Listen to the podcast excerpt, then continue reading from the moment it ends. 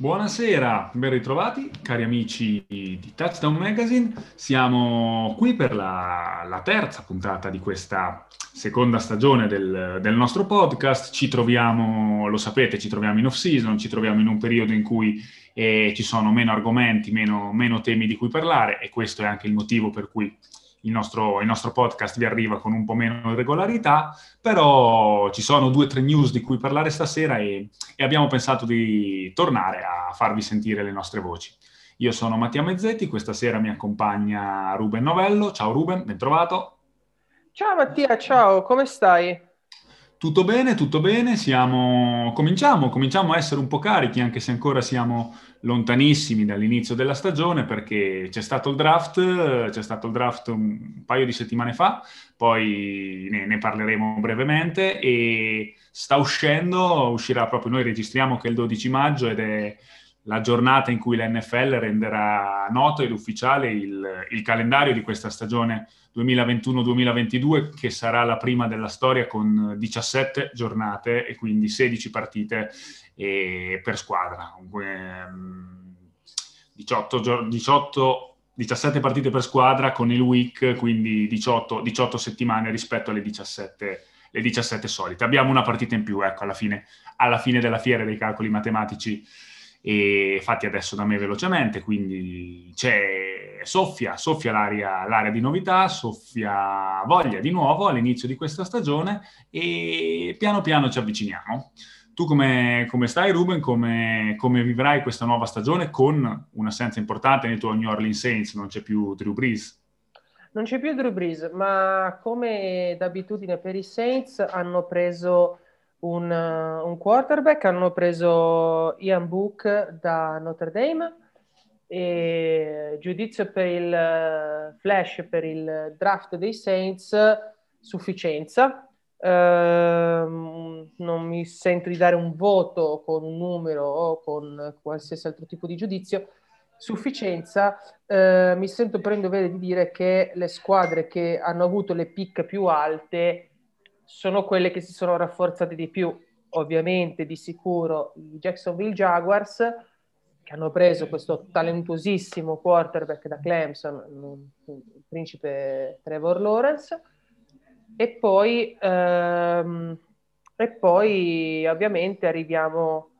arriviamo comunque a parlare di un draft che ha fatto vedere che le squadre hanno puntato molto sull'attacco, poco sulla difesa mi sorprende molto che eh, i giocatori che sono andati via prima siano giocatori che s- siano votati all'attacco. Questo deve essere più che altro eh, la, um, l'evoluzione stessa dell'NFL che punta con i regolamenti che sono stati via via implementati, migliorati e anche per garantire un gioco più sicuro, anche per garantire un gioco più spettacolare ehm, sono stati comunque dei draft interessanti che hanno fatto vedere come eh, ci siano squadre che hanno detto ok, adesso cominciamo non solo un rebuilding, ma puntiamo in alto. E, ehm, questo fa, questo fa, fa, fa ben sperare per vedere una stagione interessante che non solo vedrà 17 partite per squadra da giocare nella stagione regolare, ma vedrà anche il ritorno, per fortuna, della prestagione. Eh, diciamo che una partita è slittata dalla prestagione, dalle amichevoli prestagionali alla stagione regolare.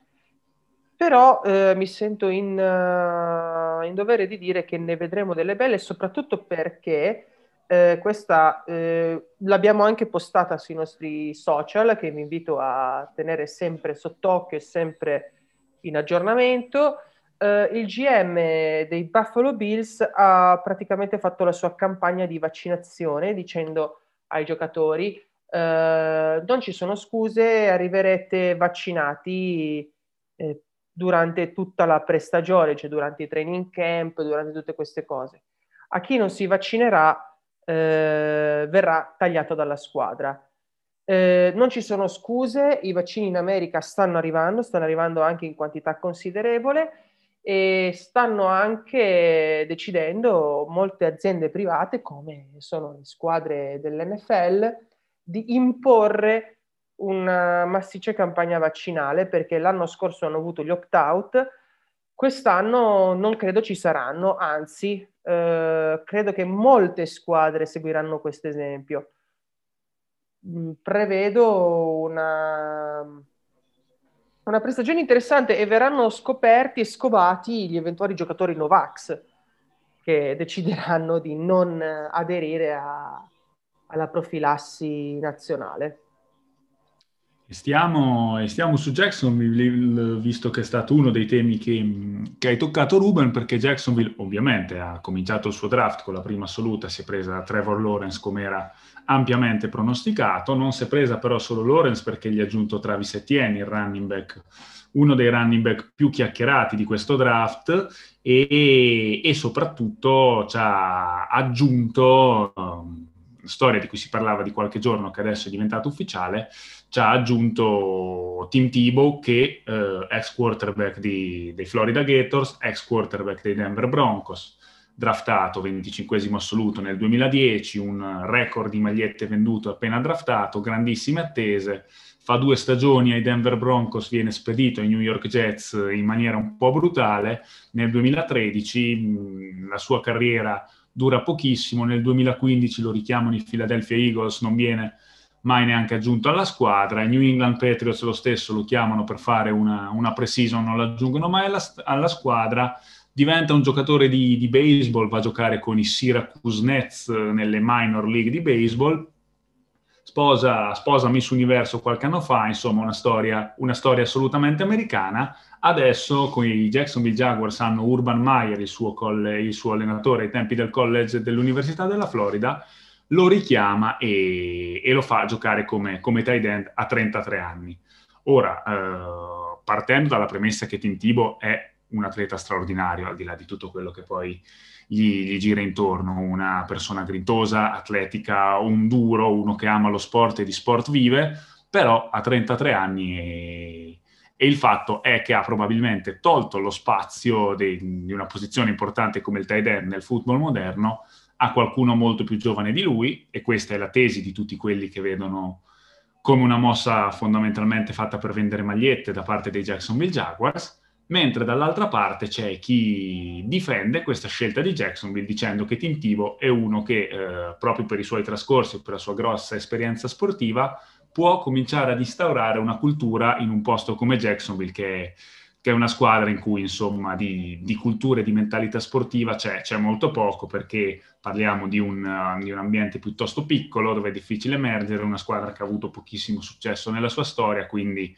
cominciare a cambiare anche quella che è la cultura, cosa che Urban Meyer ha dall'inizio detto di voler fare, potrebbe essere una strada e quindi prendersi Tintibo per un anno e aggiungerlo alla squadra facendoli fare, vedremo quanti snap in questa stagione, potrebbe essere una mossa. Non lo so, io tendenzialmente sono un po' più d'accordo con, con la prima tesi, io capisco poco questa mossa di Tim Tebow, ma mi rendo anche conto che effettivamente da un punto di vista psicologico hai un sacco di giocatori in attacco da far crescere, hai Lorenz, hai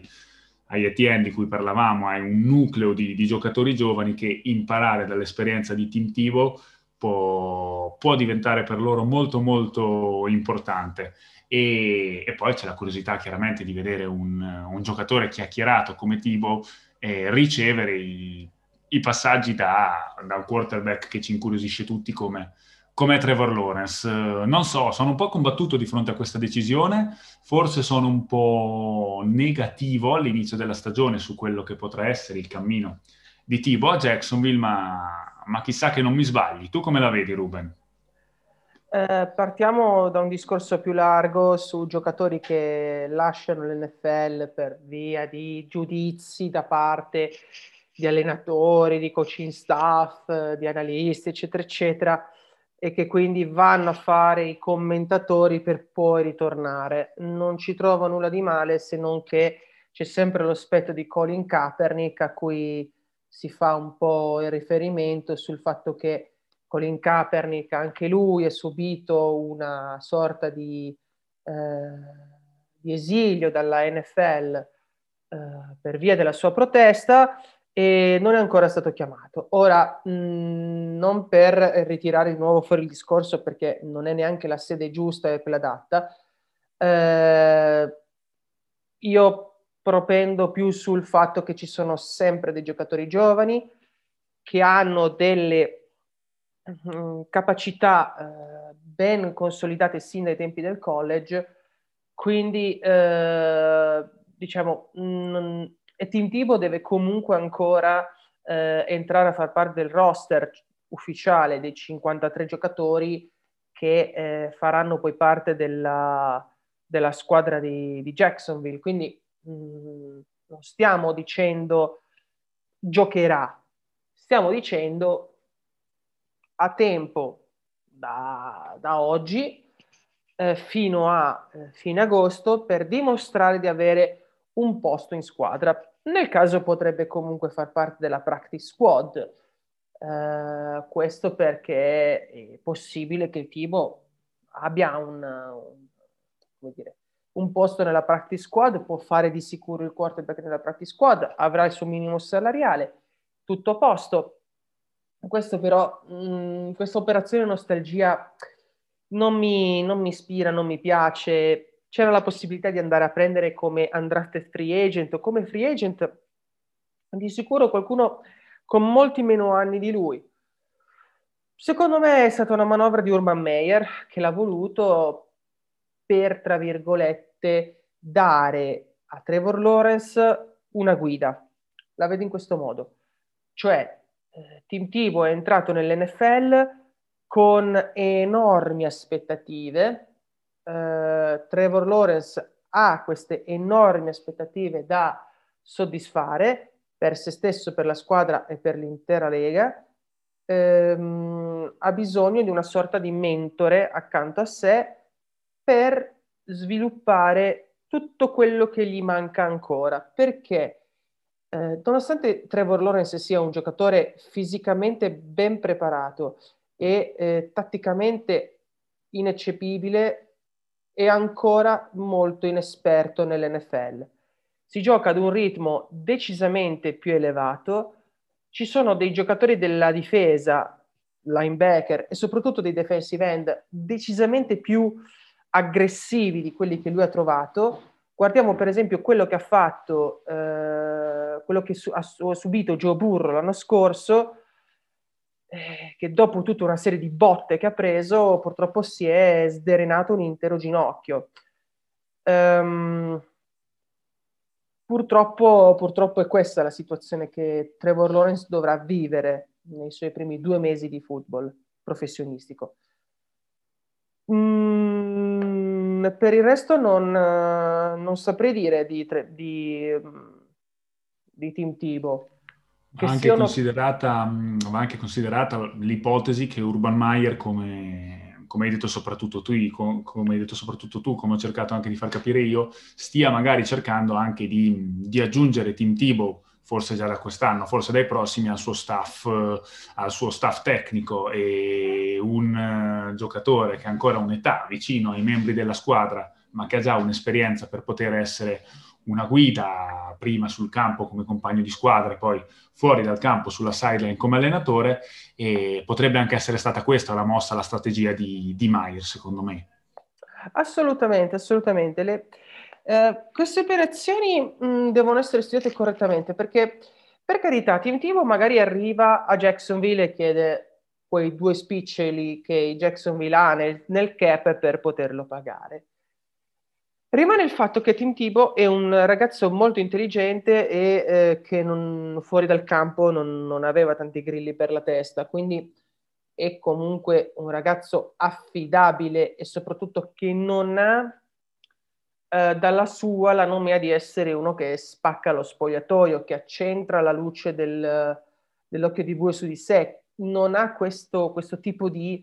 eh, di, di fama bensì ha la fama di essere un, un trascinatore. Eh, quando giocava a Denver eh, ci ha provato, ci ha onestamente provato, ehm, non è andata come speravano. Poi Denver ha avuto dalla sua il fatto che poi ha avuto ragione andando a prendere Peyton Manning, per carità. Eh, stiamo però parlando di giocatori con un certo pedigree. Eh, però vediamo, diamo tempo al tempo. Mm, l'anno scorso pensavamo tutti che Brady fosse bollito, che se ne fosse andato perché ormai aveva dato tutto quello che poteva dare, ha, ci ha smentito. Ha smentito me in prima persona, ha smentito gran parte della redazione, ha smentito tutta New England e ha smentito tutti quanti. Quindi mm, eh, diciamo che eh, possiamo essere smentiti nel giro di, di, un anno su questa manovra. Diamo tempo al tempo, non diamo giudizi affrettati. Mm, mi dispiace proprio per il fatto che prenderà il posto di un ragazzo giovane che vorrà mettersi in mostra e ci sarà lui. Quello sì, Giusto, giusto anche il, il, parallelismo con Tom Brady, in effetti. E ricordiamoci che comunque Tibo, se fosse rimasto in forma, insomma, qualche, qualche numero l'aveva messo assieme a, a, Denver. Elway lo criticava sempre, diceva che è troppo timido, che non si prendeva i rischi, che non faceva questo, che non faceva quello, però alla fine noi, noi tifosi di Miami ce lo ricordiamo quel 15-0 a, a Miami, al vecchio Sun Life Stadium, in cui Denver era sotto di 15 e mancavano tre minuti alla fine della partita Tim Tebow la va a vincere 18 a 15 con, con, due touchdown in brevissimo tempo. Era un giocatore che, che in qualche problema alle difese avversarie riusciva a darlo. Vediamo cosa, cosa farà adesso. Chiaro, chiaro, poi quello che diceva Ruben, stiamo parlando al 12 maggio, devono cominciare i camp, devono cominciare le attività organizzate dalle squadre, deve cominciare qualunque cosa, brancoliamo, brancoliamo davvero nel buio a, in questa data e ora su Tibo. Siamo chiaramente curiosi, come tutta la NFL, di vedere che cosa farà e gli è stata data questa possibilità anche io avrei forse preferito vedere un, un ventenne, un ventiduenne, un venticinquenne anche preso dalla free agency in quella posizione, ma era scelto Tibo e tra qualche settimana, tra qualche mese e forse verso la fine dell'anno saremmo in grado di dire se ha avuto ragione lui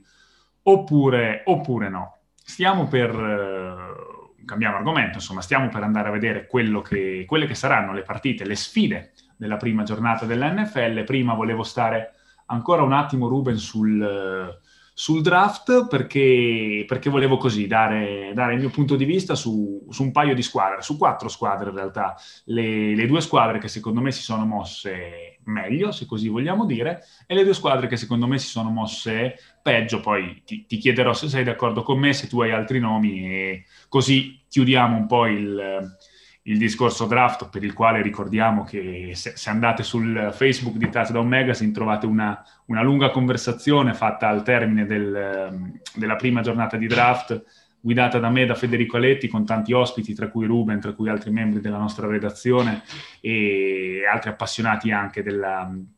dell'NFL, che avevamo parlato un po' di cosa era successo nel primo giro, le, le pick che ci erano piaciute di più, quelle che ci erano piaciute meno, avevamo dato anche qualche input così a ruota veramente libera su, su quella che sarebbe stata la, la, stagione che sta per cominciare. E si è trattato di una, di una diretta abbastanza lunga, abbiamo finito dieci minuti prima che cominciasse il secondo giro del draft, però abbiamo messo tanta tanta carne al fuoco se se vi va di, di riandarvela a prendere in questi giorni per sentire un po' i nostri ragionamenti a caldo, fatelo pure, insomma.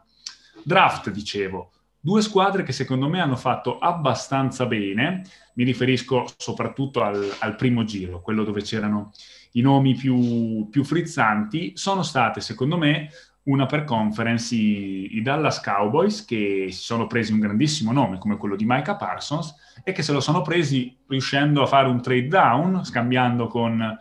con Chicago per concedere ai Bears di prendersi il loro, il loro QB, Justin Fields appunto, che, che, è un altro grande vincitore del, de, di questo draft perché per come si stavano mettendo le cose poteva scivolare al secondo round, invece è stato preso come come insomma tra i primi giri nella top 15 e potrebbe essere sicuramente a, un, a, livello di guadagni che farà in questa stagione, a livello di prestigio della selezione, ci ha guadagnato davvero molto, così come hanno fatto i suoi compagni di reparto Trey Lance e Mac Jones, anche loro in dubbio a cavallo un po' tra il primo e il secondo giro, che sono stati pescati entrambi nel, nel primo. i Cowboys si sono presi un, un, linebacker secondo me eccezionale, molto molto frizzante, un difensore ibrido come quelli che piacciono tanto oggi, che sa giocare da linebacker, sa giocare in linea e sa anche inseguire i quarterback o i running back che corrono, quindi è, è una grande scelta. È forse arrivato alla, alla 12 quando hanno chiamato i Cowboys perché qualche squadra è stata spaventata, chissà, dal suo opt-out dell'anno scorso o semplicemente perché c'era così tanta roba in attacco che i difensori sono stati un po', un po trascurati, questo non lo so, però complimenti a, a Dallas che dopo aver fatto degli ultimi draft mirati soprattutto all'attacco, soprattutto nei primi giri, si è presa questo, questo interessantissimo prospetto e oltre a lui si è presa anche una terza scelta in più nel, nel corso di quella trade. Bravi Cowboys, bella mossa, vediamo cosa, cosa farà Parsons sul campo, lo vedremo abbastanza presto perché i Cowboys, come vi diremo tra un po', faranno, giocheranno nel kickoff di questa stagione. Altra squadra che secondo me si è mossa molto bene è stata quella di Pittsburgh, sono stati gli Steelers, non soltanto perché si sono presi uno di quelli, forse addirittura il mio giocatore preferito di questo draft, che era Neji Harris, il running back di Alabama, ma anche perché sono riusciti a costruire un'ossatura che è in grado di, di dare molte armi a Rotlisberger quest'anno e anche a rimanere lì per quelli che saranno gli anni prossimi, le stagioni successive, nel quale per forza di cose, per motivi di età anagrafica, il loro quarterback dovrà essere un altro.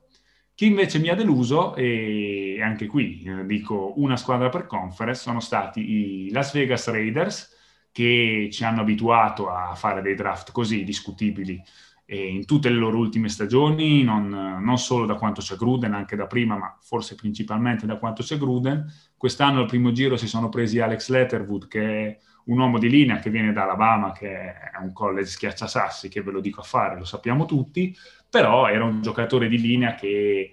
per molti mock draft non era neanche da primo giro e loro se lo sono presi a metà di, di quella prima serata, un'ottata a Cleveland, quindi forse sono stati un po' troppo affrettati Vediamo poi se il loro azzardo pagherà oppure se si tratterà di un'altra prima pick eh, che poteva essere rimandata come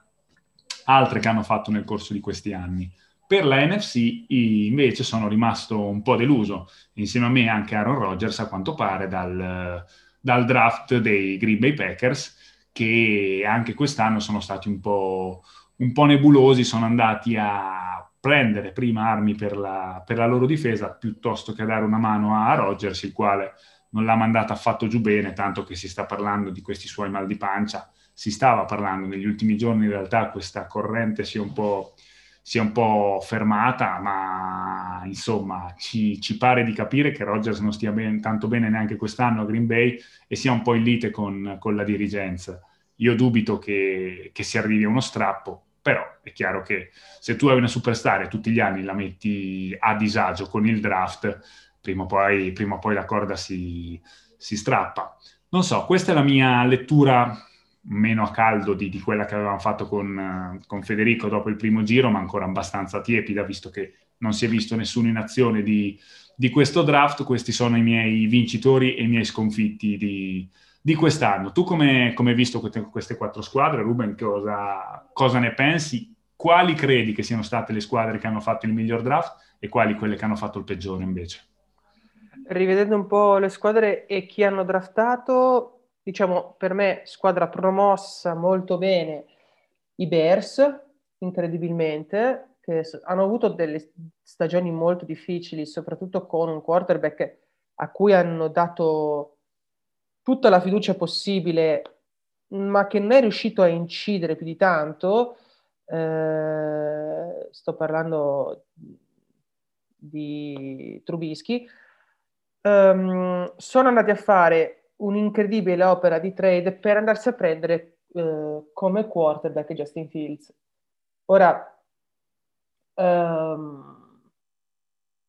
non si sa come mai i, Chica- i Bears sono andati a prendersi, prendersi Fields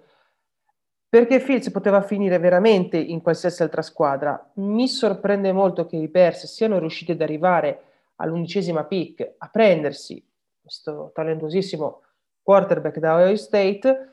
Um, di sicuro comunque promossi perché vedo che hanno dato anche protezione al quarterback prendendo due offensive linemen eh, due offensive tackle, scusate, eh, che sono Tevin Jenkins di Oklahoma State e Larry Borom di Missouri, quindi due, mh, mm, due uomini di linea belli tosti, belli pesanti che provengono da due um, conference importanti, uh, Jenkins dalla Big 12 e Borom da Missouri eh, dalla SEC. Um, per il resto una squadra che poteva fare di, di, ovviamente di più e che è andata, boh, non lo so, francamente non capisco cosa abbiano visto, sono quelle che hai citato tu, nel senso che eh, sia i Green Bay sia Las Vegas, non lo so, hanno preso un po' delle picche anonime, non hanno neanche fatto delle operazioni per infiammare i tifosi, di sicuro non, Green Bay è quella che ne esce peggio perché eh, è quella che perennemente eh, disattende le, le, aspettative del proprio quarterback, che di sicuro sarà un Hall of Famer, ma da, cioè, insomma, già l'anno scorso fat- ha fatto fatica a digerire le pick, però poteva dare colpa al fatto che era un, un draft in collegamento con 500 posti diversi Quest'anno però non c'erano scuse. Eh, Rogers vuole vincere di nuovo un Super Bowl con i Packers. Ci è arrivato ad un passo da vincerlo, poi dall'altra parte c'erano dei, dei Buccaneers veramente in stato di grazia, oltre che super competitivi. Um, mi dispiace per i, per i Packers,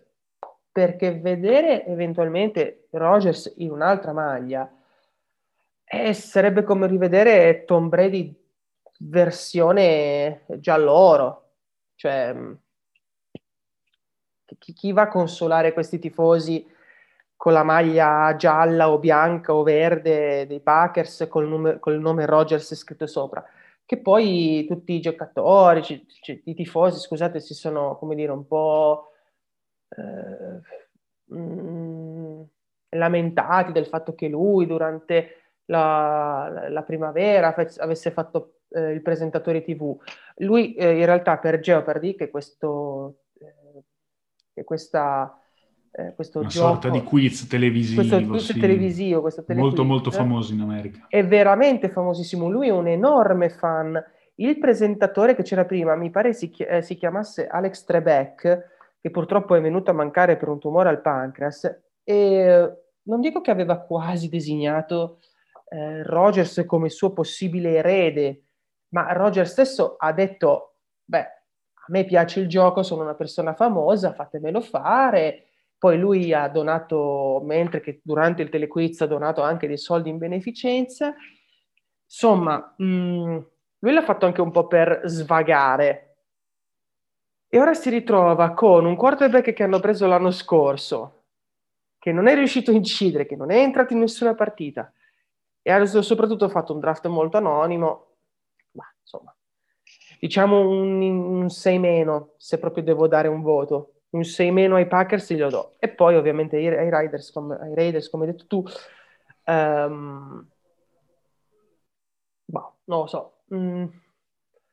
non hanno certamente infiammato la tifoseria che comunque sperando di poter vedere anche quel bellissimo stadio che hanno, con un po' lo stavo, di... Lo stavo per dire io, infatti. Tu sei una squadra come, ovviamente, Green Bay siamo tutti d'accordo, tutti possiamo capire i, i dolori di, di Aaron Rodgers che abbiamo messo in chiaro sia io che poi tu, ma Parliamo di Las Vegas, parliamo di uno stadio fuori di testa, di una cattedrale nel deserto vero e proprio, di una meraviglia dell'architettura, dove tra l'altro non so se hai letto, è uscita la notizia in questi giorni, non so se era proprio nfl.com o qualcosa, metteranno dietro una delle due porte addirittura una sorta di live club, ci sarà sì. un DJ ogni partita con, sì. con la possibilità sì. di ballare. Quindi insomma, Las Vegas Beh, lo sappiamo, è una città ma, sai, pazzesca. Mattia, sai Mattia, eh, Las Vegas è veramente la capitale mondiale del divertimento e quando ho vissuto a Londra per un paio d'anni, eh, lavoravo, ho conosciuto un collega, un mio superiore, che eh, lui abitualmente andava a Las Vegas. Eh, vabbè, si va a Las Vegas per il gioco d'azzardo, per quel poco di turismo che offre Las Vegas, per gli spettacoli e adesso c'è pure una squadra dell'NFL che comunque è vicino alla California. Non dimentichiamoci, la California e il Nevada sono stati confinanti, quindi comunque possono avere una tifoseria che arriva dalla California e va a Las Vegas in macchina. È un viaggio molto lungo, ma è fattibile. Però, ragazzi, cioè, spostare una, un'intera squadra in, in, un posto dove non c'è nient'altro, eh beh, eh, bisogna avere un gran, gran bel coraggio. Però, eh, eh, di sicuro poi verrà giocato un Super Bowl, doveva, essersi, doveva giocarsi anche il Pro Bowl lì. E... Faranno il draft l'anno prossimo, quello dell'anno scorso è stato spostato all'anno prossimo, sarà a Las Vegas. Ci ha investito molto la NFL e per quello si aspettava magari qualche bomba durante, durante questo draft. Sì, quindi mh, mm, la scelta è stata per lo più strategico-commerciale. Poi ehm, non è detto che una squadra dell'NFL debba per forza vincere, e l'abbiamo capito bene, nel senso che con le, anche le recenti vicende sportive che hanno coinvolto anche delle squadre italiane di un altro sport, beh, si è capito che fondamentalmente il football non è soltanto il football, nel senso che coinvolge un, um, un indotto importante per via di tutta una serie di cose, che va dal turismo a, ai ricavi delle squadre, ai ricavi locali, alla possibilità di ospitare degli eventi, degli eventi di importanza eh, considerevole. Cioè, io mi immagino che poi, visto anche il fatto che hanno costruito questa cattedrale nel deserto, nel deserto i concerti, per renderli più sicuri, visto anche eh, fatti di cronaca del, del vicino passato, possono tenersi lì in maniera che siano molto più controllati, anche perché purtroppo la pandemia ha colpito tutti e avere una, un, una location dove tutto sia controllabile e anche più facile. Quindi questi sono investimenti che fanno. Tutto qui. Eh sì, anche perché una volta che, una volta che hai uno stadio ti, ti, diventa un vero e proprio valore aggiunto anche per la città. Io, naturalmente, sapete tutti che seguo i Miami Dolphins, sapete che è stato rimesso nuovo uno stadio completamente qualche anno fa dal, dal presidente Ross e in quello stadio dove giocano, ok, principalmente i Dolphins, adesso si tiene anche un, un torneo di tennis e dall'anno prossimo già mi pare ci sarà una gara di Formula 1 che, che esatto. circolerà tutta intorno al, all'Hard Rock Stadium. Quindi con una sola infrastruttura come quella, ovviamente sono molto riduttivo, parliamo di un'infrastruttura che è costata 700 milioni di dollari, però eh, ti, può, ti può riportare a una comunità, non solo alla squadra, ma anche a tutta la città. Nel caso di Miami, poi lo stadio si trova a Miami Gardens, che non è sicuramente uno dei quartieri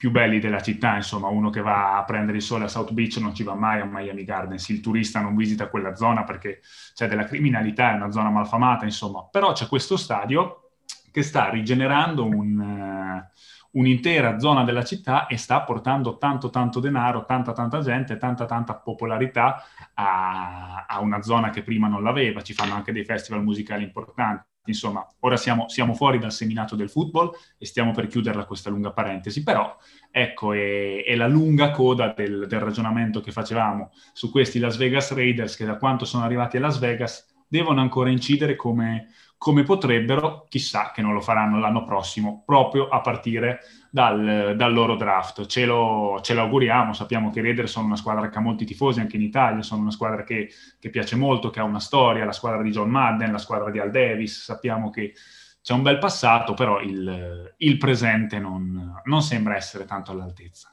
Vediamo se i Raiders ci smentiranno più prima che poi per, per, i tanti tifosi che hanno. E andiamo a quello che forse è la, la portata principale del menù di, di questa sera, ovvero andiamo a, a, vedere che cosa succederà in week one. La NFL comincia eh, esattamente tra quattro mesi, perché inizierà il, il 12 di settembre, la domenica 12 settembre sarà week one, la prima partita ufficiale in cui contano le vittorie e le sconfitte sarà qualche giorno prima, il giovedì notte,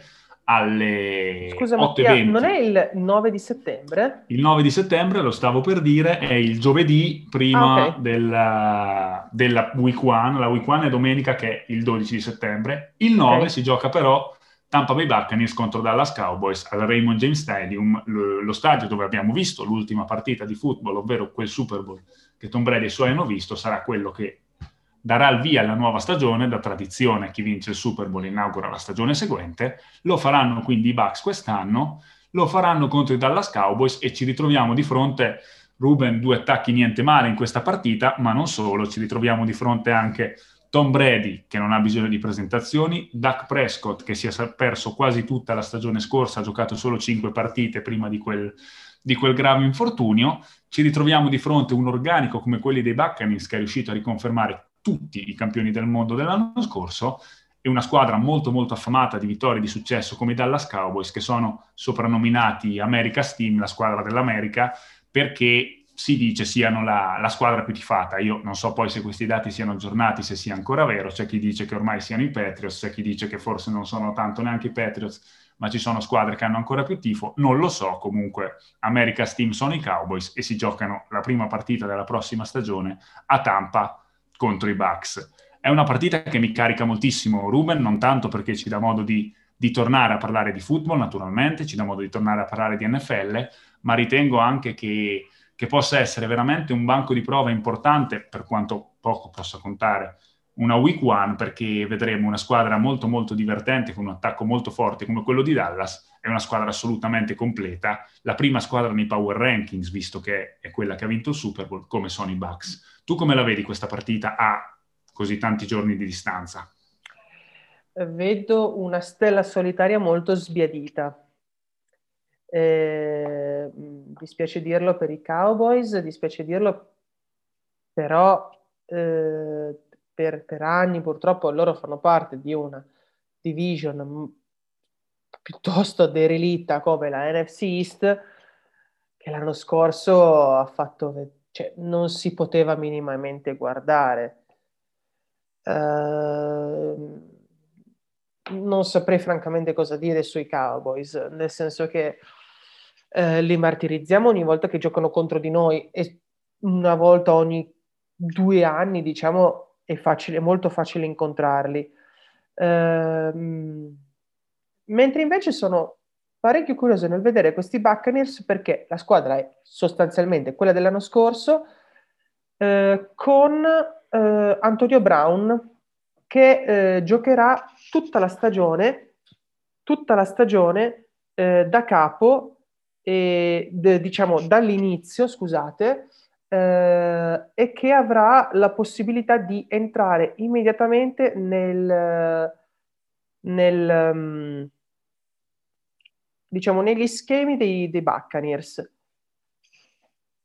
Vedere un, un Antonio Brown sulla lunga stagione eh, ci, fa, ci, darebbe l'idea di quello che è lui effettivamente come giocatore, come wide receiver, perché è stato riconfermato dai Buccaneers dopo che si pensava che, che l'avrebbero tagliato. Non è stato così, anzi io non ci avrei creduto minimamente ad un taglio di Antonio Brown, per un fatto molto semplice. Lui piace a Tom Brady, è così, è così, non, non ci sono scuse che tengano a Tom Brady come giocatore, come wide receiver, piace Antonio Brown. E altrimenti non sarebbe stato minimamente riconfermato. Mm, è più semplice di quello che uno po- possa pensare. E allora, dopo aver parlato di, di questo kick-off, eh, andiamo velocemente a leggere quelle che saranno le, le, partite del primo turno e poi magari ci soffermiamo su, su 3-4 sfide che oggi sulla carta ci, ci, sembrano le più interessanti, Ruben. Andiamo a vedere chi gioca domenica 12, come dicevo prima, nel pomeriggio. Ci sarà Pittsburgh-Buffalo, ci saranno i New York Jets contro i Carolina Panthers, Seattle-Indianapolis, Los Angeles Chargers a Washington contro il football team, i 49ers a Detroit contro i Lions, i Cardinals a Tennessee contro i Titans, gli Eagles ad Atlanta contro i Falcons, i Vikings a Cincinnati contro i Bengals, i Jaguars a Houston contro i Texans, i Cleveland Browns a Kansas City contro i Chiefs, i Green Bay Packers a New Orleans eh, contro i Saints di Ruben, i Miami Dolphins giocheranno a New England al Gillette Stadium contro i Patriots, Denver Broncos a New York contro i Giants e poi nel Sunday Night Football, il primo Sunday Night Football della, della stagione, Chicago Bears contro Los Angeles Rams a Los Angeles e poi un interessante Monday Night che vedrà contro i Baltimore Ravens e i Las Vegas Raiders proprio a Las Vegas, nello stadio di cui, di cui, parlavamo poco prima. Ti dico subito quella che secondo me è una delle partite più importanti di, di, questo turno, Ruben, poi chiaramente tu mi dirai che cosa ne pensi, così facciamo un piccolo focus su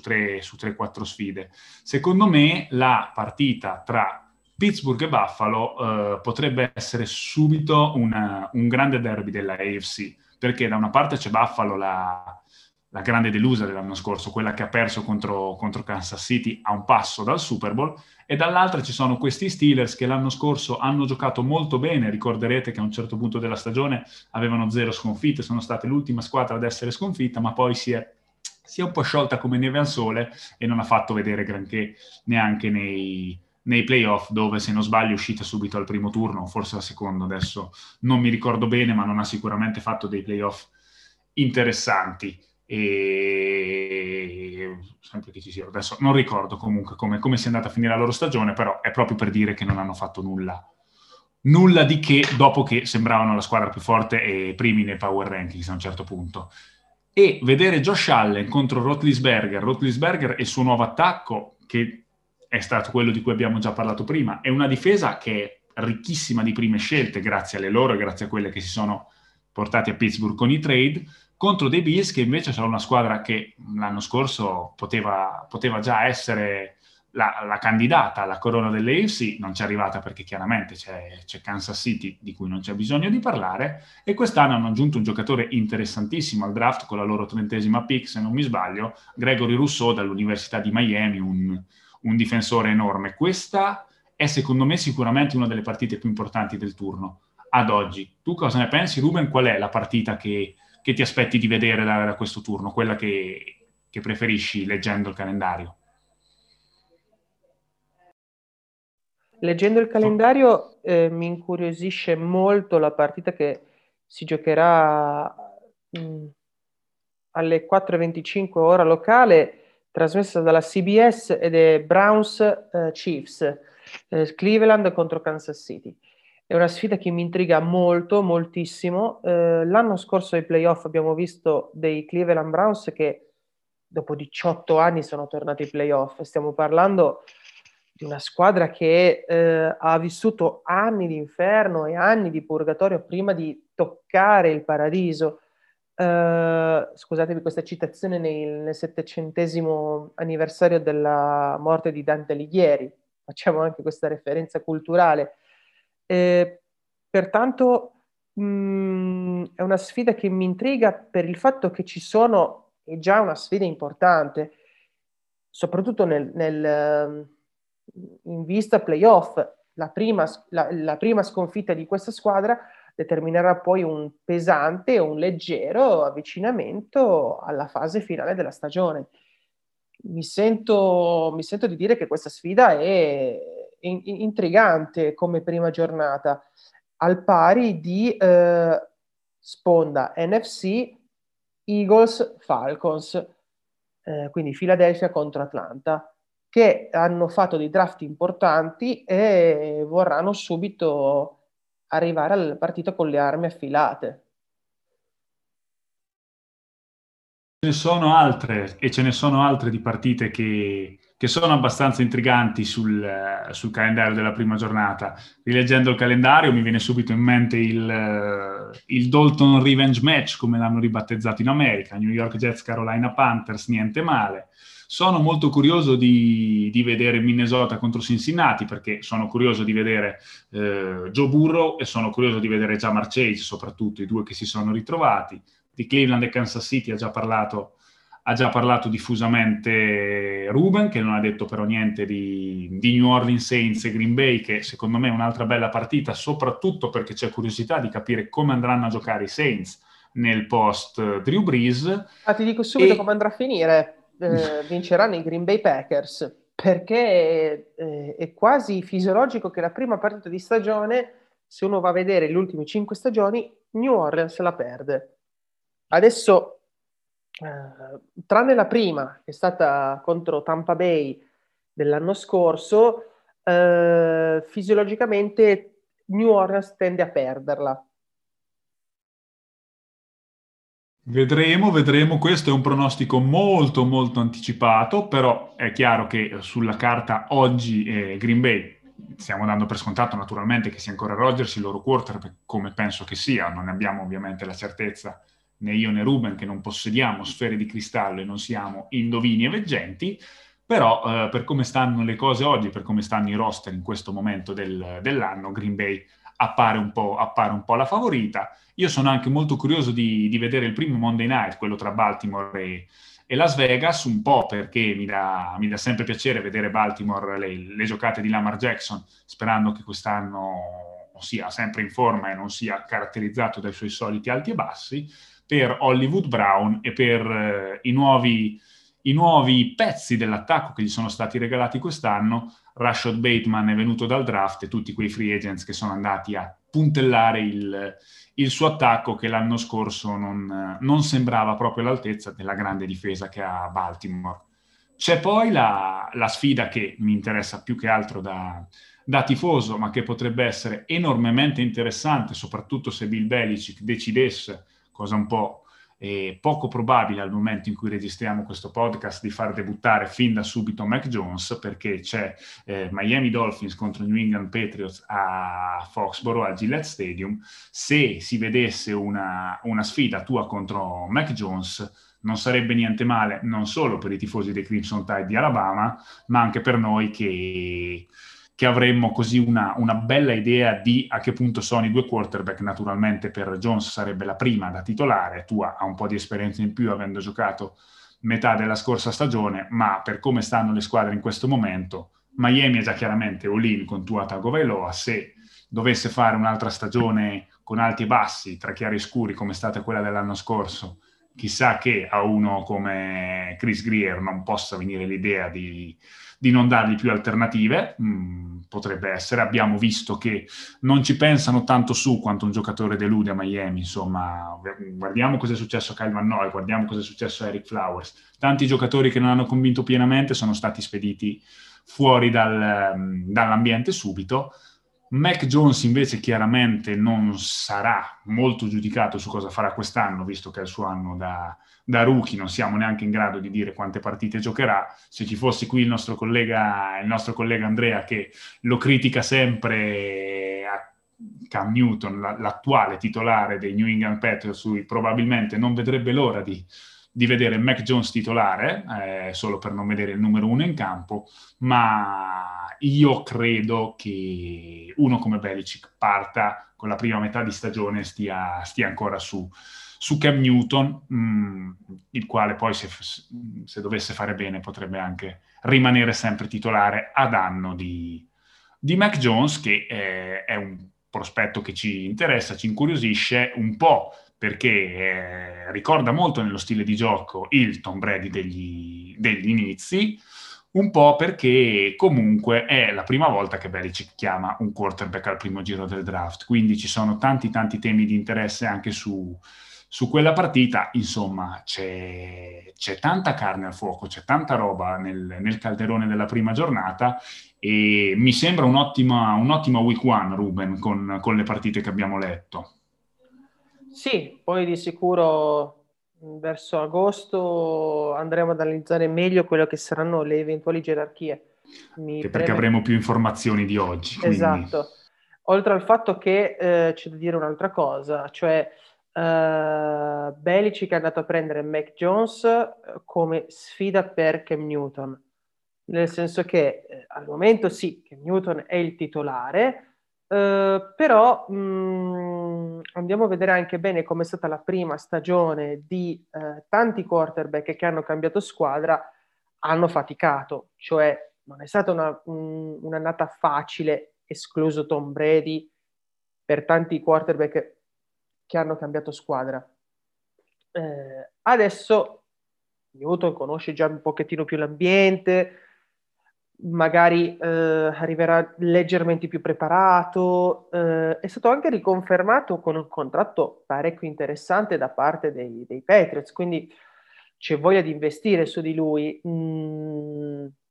è ovvio, bisogna pre- prendere anche un po' la filosofia americana del proverbio che dice se non è rotto non andarlo ad aggiustare, nel senso che continua per la strada fin tanto che eh, la squadra vince, cioè la squadra che vince non si cambia, quarterback che vince lo lasci lì. È ovvio che l'ambiente è abituato a ben altri tenori di vita, nel senso che sei Super Bowl e, al- e quasi dieci finali eh, in tanti anni sono una... Diciamo che ti, ti, ti, hai una dipendenza nella vittoria importante, non è che sei una squadra che ha sempre veleggiato sul, sui bassi fondi della classifica, sei una squadra che perennemente va ai playoff e perennemente vince Super Bowl. Quindi il tifoso dei, di New England è abituato bene, ha una dieta molto raffinata. Eh sì, alla quale, alla quale l'anno scorso non ha, non ha, potuto attenersi perché è stato un anno di grande cambiamento, ma New England è completamente diverso dall'anno scorso, non ci sono più gli opt-out ha fatto una free agency in cui hanno fatto spese folli, mm, non perché hanno, siano andati a prendere giocatori che sono folli, ma perché ne hanno presi veramente tanti, molti dei quali poi con, con dei nomi proprie schiene. Detto questo, non so se eh, avevi altro da aggiungere, Ruben, sui temi di stasera. Io ritengo che le news che dovevamo dare le abbiamo date. Ovviamente sul, sul calendario, sulla release, non possiamo dirvi tanto di più perché nel momento in cui noi registriamo, siamo nel dopo cena italiano. Eh, uscirà oggi, uscirà il 12, il 12 maggio la, il calendario completo dell'NFL, ma lo faranno uscire nella sera americana, dalle, dalle 8 del, dell'orario americano quindi sarà piena notte per noi. Magari ne parleremo, ne parleremo o nel prossimo podcast o sui nostri social prima del, del, prossimo podcast, qualora venissero fuori delle sfide molto molto interessanti, ci riaggiorneremo sui social o sul nostro sito. Detto questo, io ti ringrazierei, Ruben, dando appuntamento a te e a tutti i nostri ascoltatori alla prossima registrazione del nostro podcast che non so dirvi quando sarà perché, come dicevo all'inizio, stiamo procedendo in questo periodo in cui le informazioni si, si contano con i contagocce, di news ce ne sono poche, in maniera più irregolare. Cerchiamo di, di mantenere una certa regolarità, di aggiornarvi con, con, quelle che sono le notizie di tanto in tanto, ma non riusciamo chiaramente a, ad avere una costanza che è quella che poi manterremo in, in stagione, perché ovviamente le, le squadre non si allenano, le squadre non sono neanche composte in, in, questo momento, è inevitabile, sappiamo come funziona l'off season dell'NFL.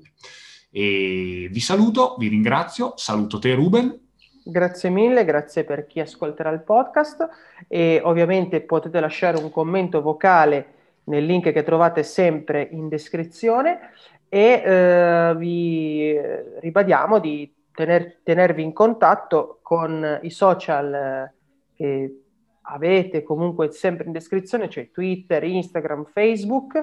eh, per essere sempre aggiornati sulle notizie che riguardano non solo l'NFL, ma anche eh, il campionato di prima e seconda divisione del campionato di football americano italiano. Assolutamente sì, assolutamente sì. Naturalmente io ho, ho, dato principale attenzione questa sera all'NFL perché parlavamo di questo, ma su Touchdown riuscite a tenervi sempre aggiornati anche su quello che succede nel, nel nostro paese, nella nostra penisola, dove il movimento del, del, football è riuscito a ripartire, chiaramente con i limiti imposti dalla, dalla pandemia, però le partite si riescono a seguire sia online che con i racconti dei dei nostri colleghi di touchdown che lunedì o martedì, dopo che le partite si sono concluse, puntualmente arrivano a, ad aggiornare i tifosi appassionati di quello che è successo. Siamo veramente arrivati alla fine, ringraziandovi di nuovo per l'ascolto, vi, vi saluto e vi do appuntamento alla prossima puntata di Touchdown Magazine Podcast. Ciao a tutti, buonasera. Buonasera a tutti.